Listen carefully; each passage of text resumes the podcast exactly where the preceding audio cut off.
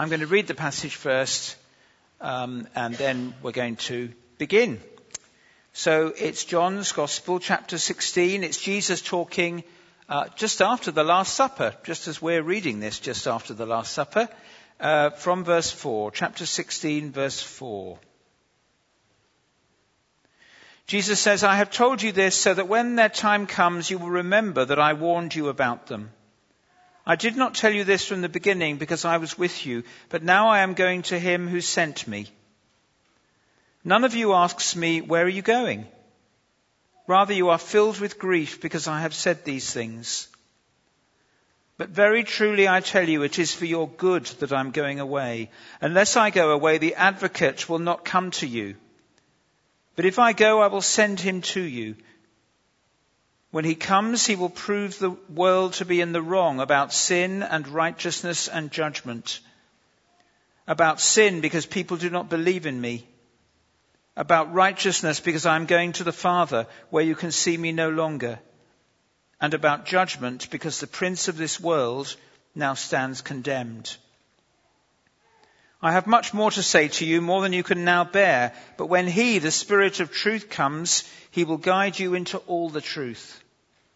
He will not speak on his own, he will speak only what he hears, and he will tell you what is yet to come. He will glorify me because it is from me that he will receive what he will make known to you.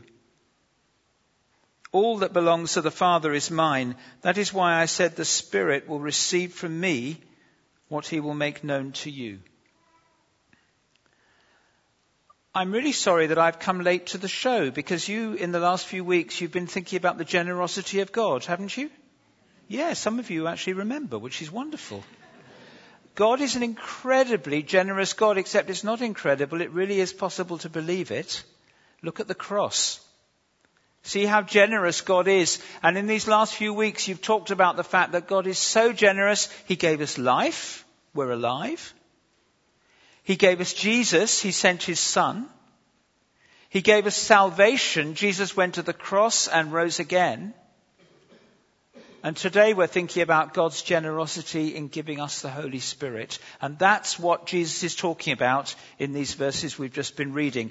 There's also, it's also a topic that Paul, the apostle Paul, is very excited about, of course, because he's also excited about God's generosity. Listen to this, something that the apostle Paul says. God has poured out his love into our hearts through the Holy Spirit who has been given to us. Just listen to that and mull on that. Think about that. God has poured out his love into our hearts through the Holy Spirit who has been given to us. That's Romans chapter 5 verse 5. Can you hear the generosity there? He's poured out his love into our hearts by the Holy Spirit, whom he has given to us. And one of the great promises of the New Testament is that when someone becomes a Christian, when someone turns from their sin and puts their trust in Jesus, they're forgiven and the Holy Spirit comes in. The Holy Spirit comes in.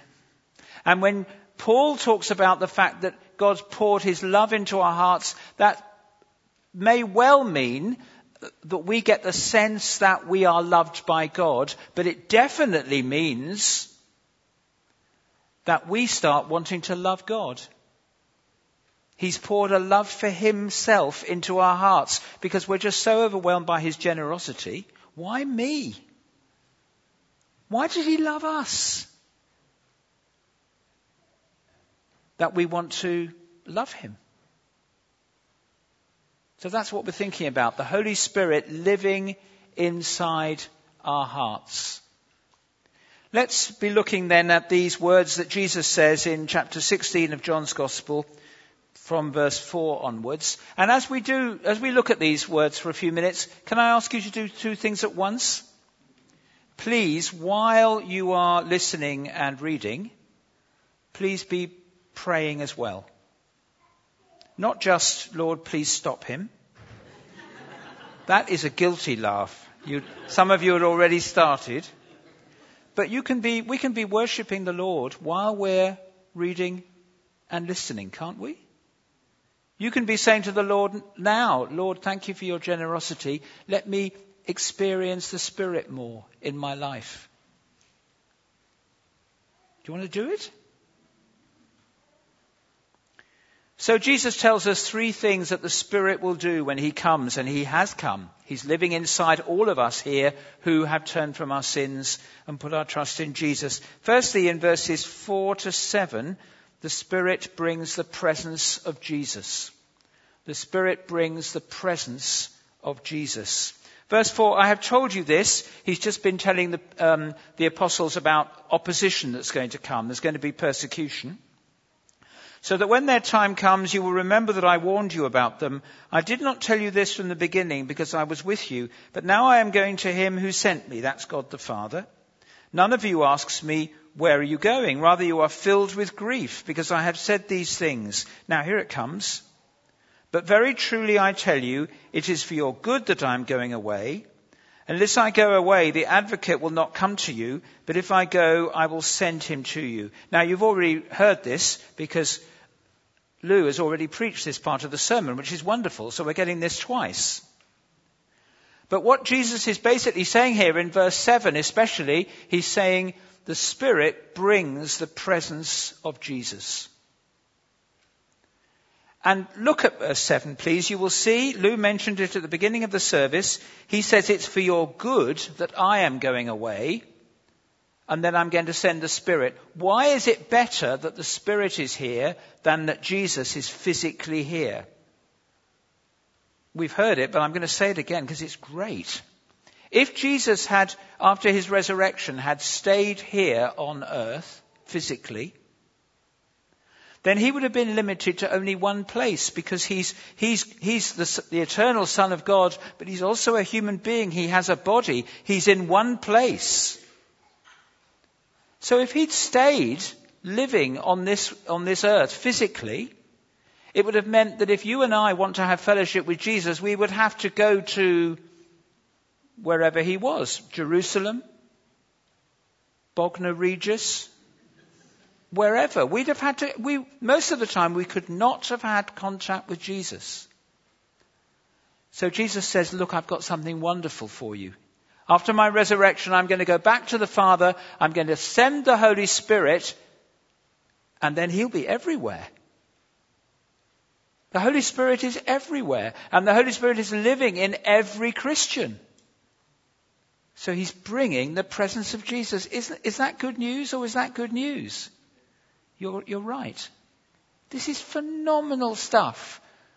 The Holy Spirit brings the presence of Jesus. And that's what the Apostle Paul says. That, the, in the letter to the Romans, the great chapter about the, the coming of the Holy Spirit uh, is chapter 8. And Paul writes this in the letter to the Romans. You, the Spirit you received does not make you slaves so that you live in fear. The Spirit you received brought you the adoption to sonship by him we cry, Abba, Father. That's Romans chapter 8, verse 15. What he's saying is that if you've got the Holy Spirit living inside you, and you have got the Holy Spirit living inside you if you've turned from your sins and you're trusting in Jesus, then you are now in a relationship with God where you can call God Father. Because the Spirit is living in you. The presence of Jesus is there, and therefore you can call His Father your Father. Do you call God Father? This is actually a difficult thing for some of us because some of us have had bad experiences with our own earthly father. Maybe your uh, earthly father neglected you or abused you, or maybe he just wasn't there. But please remember the kind of fatherhood we're talking about here when we're talking about God as our father is a perfect fatherhood. He loves you. Do you know the four love sentences? These are wonderful things. God will never love you less than he loves you today. God cannot love you more than he loves you today. God will never stop loving you. And here's my favorite. He never started loving you because he has always loved you eternally. So you can call this great God Father because you are forgiven and because the Spirit is living in you, he brings the presence of Jesus. This is great good news. That verse I quoted from Romans 8 is Romans 8 verse 15. It's wonderful. By him we call, we cry, Abba, Father. That's the first thing. The Spirit brings the presence of Jesus. Are you glad? Do you want to lift your heart now to Jesus and say thank you? That the Spirit is living in me, bringing your presence? Be great if we filled this place with worship. Secondly, Jesus says the Spirit spreads the message of Jesus. Verses 8 to 11. Look at verse 8. When he comes, the Holy Spirit, he will prove the world to be in the wrong about sin and righteousness and judgment. What Jesus is saying here is to the apostles and to Christians as a whole, when you spread the, my message, the Holy Spirit will be spreading it too. You're not going to be doing it on your own. The Holy Spirit spreads my message. And he mentions specifically in verse 8, sin, righteousness and judgment. He needs to make three, these three things particularly clear to everyone. And he explains what he means by that. Verse 9 about sin because people do not believe in me. A lot of people think Jesus is an optional extra. I meet people who say, well, I believe in God. I don't need Jesus. Oh, wow, you do. Because only through Jesus can you have forgiveness. Only Jesus can you come into this relationship where you can call the Creator Father. And a great sin is not to believe in Jesus. Jesus mentions righteousness. That's there in verse 10 about righteousness because I am going to the Father where you can see me no longer. The Jewish leaders thought that Jesus was not righteous. They thought he was a sinner. They thought he was a bad guy. And Jesus wants to teach us, or the Holy Spirit will teach us, that Jesus is actually righteous, completely righteous. He is the righteous one, the only one who is fully righteous, which was why he's the only one who could die on the cross for our sins. And then the Holy Spirit also wants to convince the world about judgment verse 11, about judgment because the prince of this world, that's the devil, Satan, now stands condemned. People were making wrong judgments about Jesus. People were making jo- wrong judgments about what life is about. And Jesus says the Holy Spirit's going to help people to make right judgments. And they're going to find they can do that when they realize that, the, that Satan has been defeated through my cross and through my resurrection the Spirit spreads the message of Jesus. That is great good news. Can I just say, if you're a Christian, if you've turned from your sins and put, a, put your trust in Jesus, the Holy Spirit has already done that in your life. He's spread the message to you and He's brought you to faith in Jesus. In other words, you are a miracle. God has done a miracle of new creation in your heart. If the person you're sitting next to this morning is a Christian, you are sitting next to a miracle. Just turn and have a look and see what a miracle looks like. It's wonderful what God has done. And maybe you're sitting here and you're thinking, well, actually, I'm not sure I am a believer in Jesus yet. I'm still thinking about it. I'm interested. I'm intrigued. I've got lots of questions. I'm not sure it's true yet. I want to know more. But I understand more now than I did. That's because the Holy Spirit is spreading the message of Jesus. He's at work in your heart. You are being a miracle at the moment. He is at work. Opening your eyes, opening your heart, opening your mind. Wow. Sorry, wow is my way of saying hallelujah. This is staggering stuff. The Spirit spreads the message of Jesus. And so I hope that encourages you It certainly encourages me. When I think of people I'm praying for who are not yet believers, people in my family, people who live in the same eh, block of flats as me, when I'm thinking about them and praying for them and wanting to share the good news of Jesus, it is a massive encouragement to me that the Spirit spreads the message of Jesus. It doesn't mean that I just put my feet up and don't think about it. I pray and I look for opportunities and I want to show them what it means to know God through Jesus. But the Spirit is at work. It's great good news. So, the Spirit brings the presence of Jesus. The Spirit bring, spreads the message of Jesus. And thirdly, in verses 12 to 15, the Spirit completes the revelation of Jesus. I, I love this bit. Look at verse 12, please. I have much more to say to you, more than you can now bear. But when He, the Spirit of truth, comes, He will guide you into all the truth. He will not speak on His own. He will speak only what He hears, and He will tell you what is yet to come. Can you bear a little bit of grammar?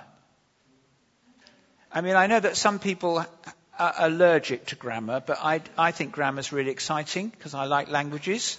But, I mean, you, you speak English, so you're into grammar too. Just look at the beginning of verse 13. It's just important. Jesus says, when he, the Spirit of truth, comes. Now, I need to explain the grammar of this. The word spirit in Greek is an it word. If you ever learnt any French, did any of you learn any French or Spanish at school? Don't worry, I'm not going to test you. But I mean, if you learnt French at school, you'll have learnt that a wall is, is, is, a, is a he word, le mur. You would have learnt that a door is a, a she word, la porte. My goodness, he's bringing the French teacher out in me. And in some languages, there are also it words. Well, in the Greek language, the word spirit is an it word. So if, if this was correct grammar, the beginning of verse 13 should be, but when it, the Spirit of truth comes. Because the Spirit is an it word. But Jesus says, when He, the Spirit of truth comes. He uses bad grammar to make it very clear that the Spirit is personal. Not to make sure, he's not saying the Spirit is male. He's saying the Spirit is personal. God the Holy Spirit is personal. But have a look and see what the Spirit's going to do. He's going to complete the revelation of Jesus. When He, the Spirit of truth, comes, He will guide you into all the truth. That is a staggering thing. Look at that word, all. He will guide you into all the truth. He's saying this to the apostles. This is a promise to the apostles. It's actually a, a, promise to the apostles about what's going to happen when they start preaching and when they start writing the New Testament. And he says, the Holy Spirit, who I'm going to give you, he's going to guide you into all the truth. Just turn back one page and have a look at something in chapter 14. He says something very similar. Chapter 14, verse 25. All this I have spoken while still with you, but the advocate, the Holy Spirit, whom the Father will send in my name, will teach you all things and rem- will remind you of everything I have said to you. That is not a promise to us. Because Jesus hasn't physically said anything to us. No, he's saying to the apostles, at the end of verse 26, the Holy Spirit will, will remind you of everything I have said to you. Everything. I mean, just for a minute, try and get your head around that. It means when John was writing his gospel, he never thought, oh, I'm not quite sure now what Jesus said about this, but it was something like this. This'll do. The Holy Spirit helped the apostles and their friends to remember everything that Jesus had said. Ah, that is staggering. And what Jesus is saying here in chapter 16 is the Spirit will complete the revelation of Jesus. I'll, I'll go on, verse 14. I'm in chapter 16 again. He will glorify me because it is from me that he will receive what he will make known to you. All that belongs to the Father is mine. That is why I said the Spirit will receive from me what he will make known to you. Do you notice the beginning of verse 14? The Spirit will glorify me. The Spirit's going to complete my revelation. He's going to complete the, complete the job. So that your preaching and so that your writing is going to be absolutely inspired, directed by the Holy Spirit, and He's going to glorify me. Imagine that this is a theatre, and imagine it's night time, and imagine I'm not standing on the stage here, but as an actor standing on the stage here. And I'm sitting with you. And it's completely dark in here, apart from one spotlight, which is up there. And the, there's someone behind the spotlight just sort of holding it, guiding it. And it's, it's directed absolutely on the actor who's standing here, so that everybody can see the actor. And when the actor moves over here, the person with the spotlight is, is doing this just to make sure that er, all the time we see the actor really clearly. It would be very strange, wouldn't it? If while this ha- was happening, I was in the front row and I was turning around and saying to everybody, you know that guy with the spotlight? He's doing such a wonderful job. So good. Look at how he's moving that spotlight. Very, very good. Thank you so much. It's not what he's there for. He wants us to be looking at the actor. Now that's what the Holy Spirit wants us to be doing with Jesus. He wants to glorify Jesus, the beginning of verse 14. It's very clear. He will glorify me. And he does that as we are, as we embrace the revelation of Jesus, which we have in our Bibles, in the New Testament, but also in the Old Testament. Because the Spirit completes the, re- the, the, revelation of Jesus. We can actually put that in the past tense now. He has completed the revelation of Jesus. We've got it. You've got it in your hands. But the astonishing thing is, the Spirit doesn't complete the revelation of Jesus and then leave us to get on with it on our own. He's living inside us. I say it again, the Spirit you received, this is Romans chapter 8 verse 15, the Spirit you received brought you the adoption to sonship. By him we cry, Abba, Father. And verse 16 says, the Spirit testifies with our spirit that we are God's children. If you're able to sit here this morning thinking, yeah, I know I'm a child of God. I am part of God's family. I'm forgiven. I'm accepted. That's because the Spirit is testifying with your spirit.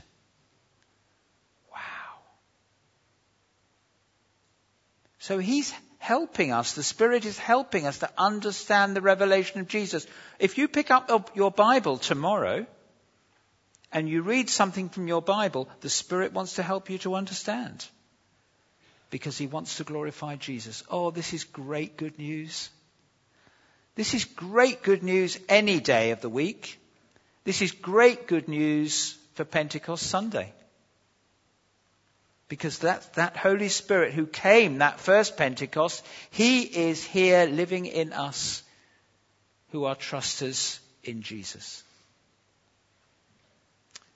Can I just ask you, what is the Holy Spirit saying to you this morning? What is He reminding you of? You may have learnt something new, or you may be just thinking, well, no, I've heard all this before, but there may be one particular bit of what we've looked at. Look at those three headings, which makes you think, wow, that's great. There may be one of those three things. It'll be different for different ones of us which make your, your heart sing and you think, wow, this is just good news. I really am glad I'm a Christian after all. Is it happening to you? Is the Spirit at work? This is a great day to remember God's generosity. In sending us the Spirit, to send the Spirit into our world and in sending the Spirit into our hearts, because the Spirit brings the presence of Jesus. The Spirit spreads the message of Jesus. And the Spirit has completed the revelation of Jesus. Let's go into this week aware of the fact that the Spirit is living in us if we're trusters in Jesus. And can I just say, if you're not yet a Christian, but you think, hey, I think this stuff is true. I think it's true that I'm a sinner. I think it's true that Jesus died for my sins and rose again. This will be a great day, Pentecost Sunday, to open your heart up to the Holy Spirit and to say to Jesus, thank you for your death. Thank you for your resurrection. Please forgive me and make me into a Christian. Why don't you take that step today? Talk to me, talk to somebody else here, talk to the person you came with. But let's go into this week trusting Jesus and aware of the fact that the Holy Spirit is here because our God is a generous God. Let's pray.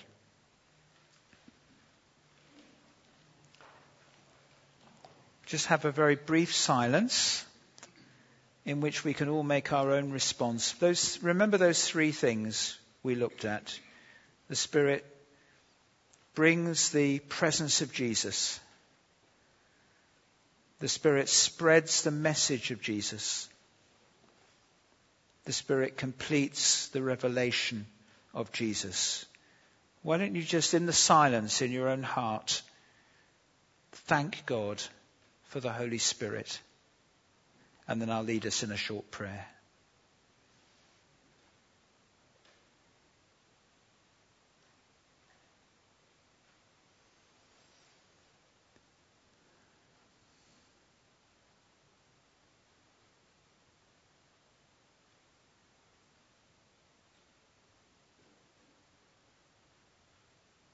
Father, we thank you that you are a generous God. Thank you for giving us physical life. Thank you for giving us Jesus, your Son. Thank you for giving us forgiveness through his cross and his resurrection. And now today we thank you especially for your great generosity in giving us your Spirit. Thank you that so many of us in this room can thank you that the Spirit is living in our hearts. We worship you. Thank you that the Spirit means that we can call you Father. Thank you that the Spirit is testifying with our spirits that we are your children. We worship you. And I pray for me and we pray for all of us. We pray for ourselves and the people next to us that we may go into this week open to the Holy Spirit, trusting that the Spirit will lead us because all who are led by the Spirit are God's children. We pray all these things in the great and strong name of Jesus. Amen.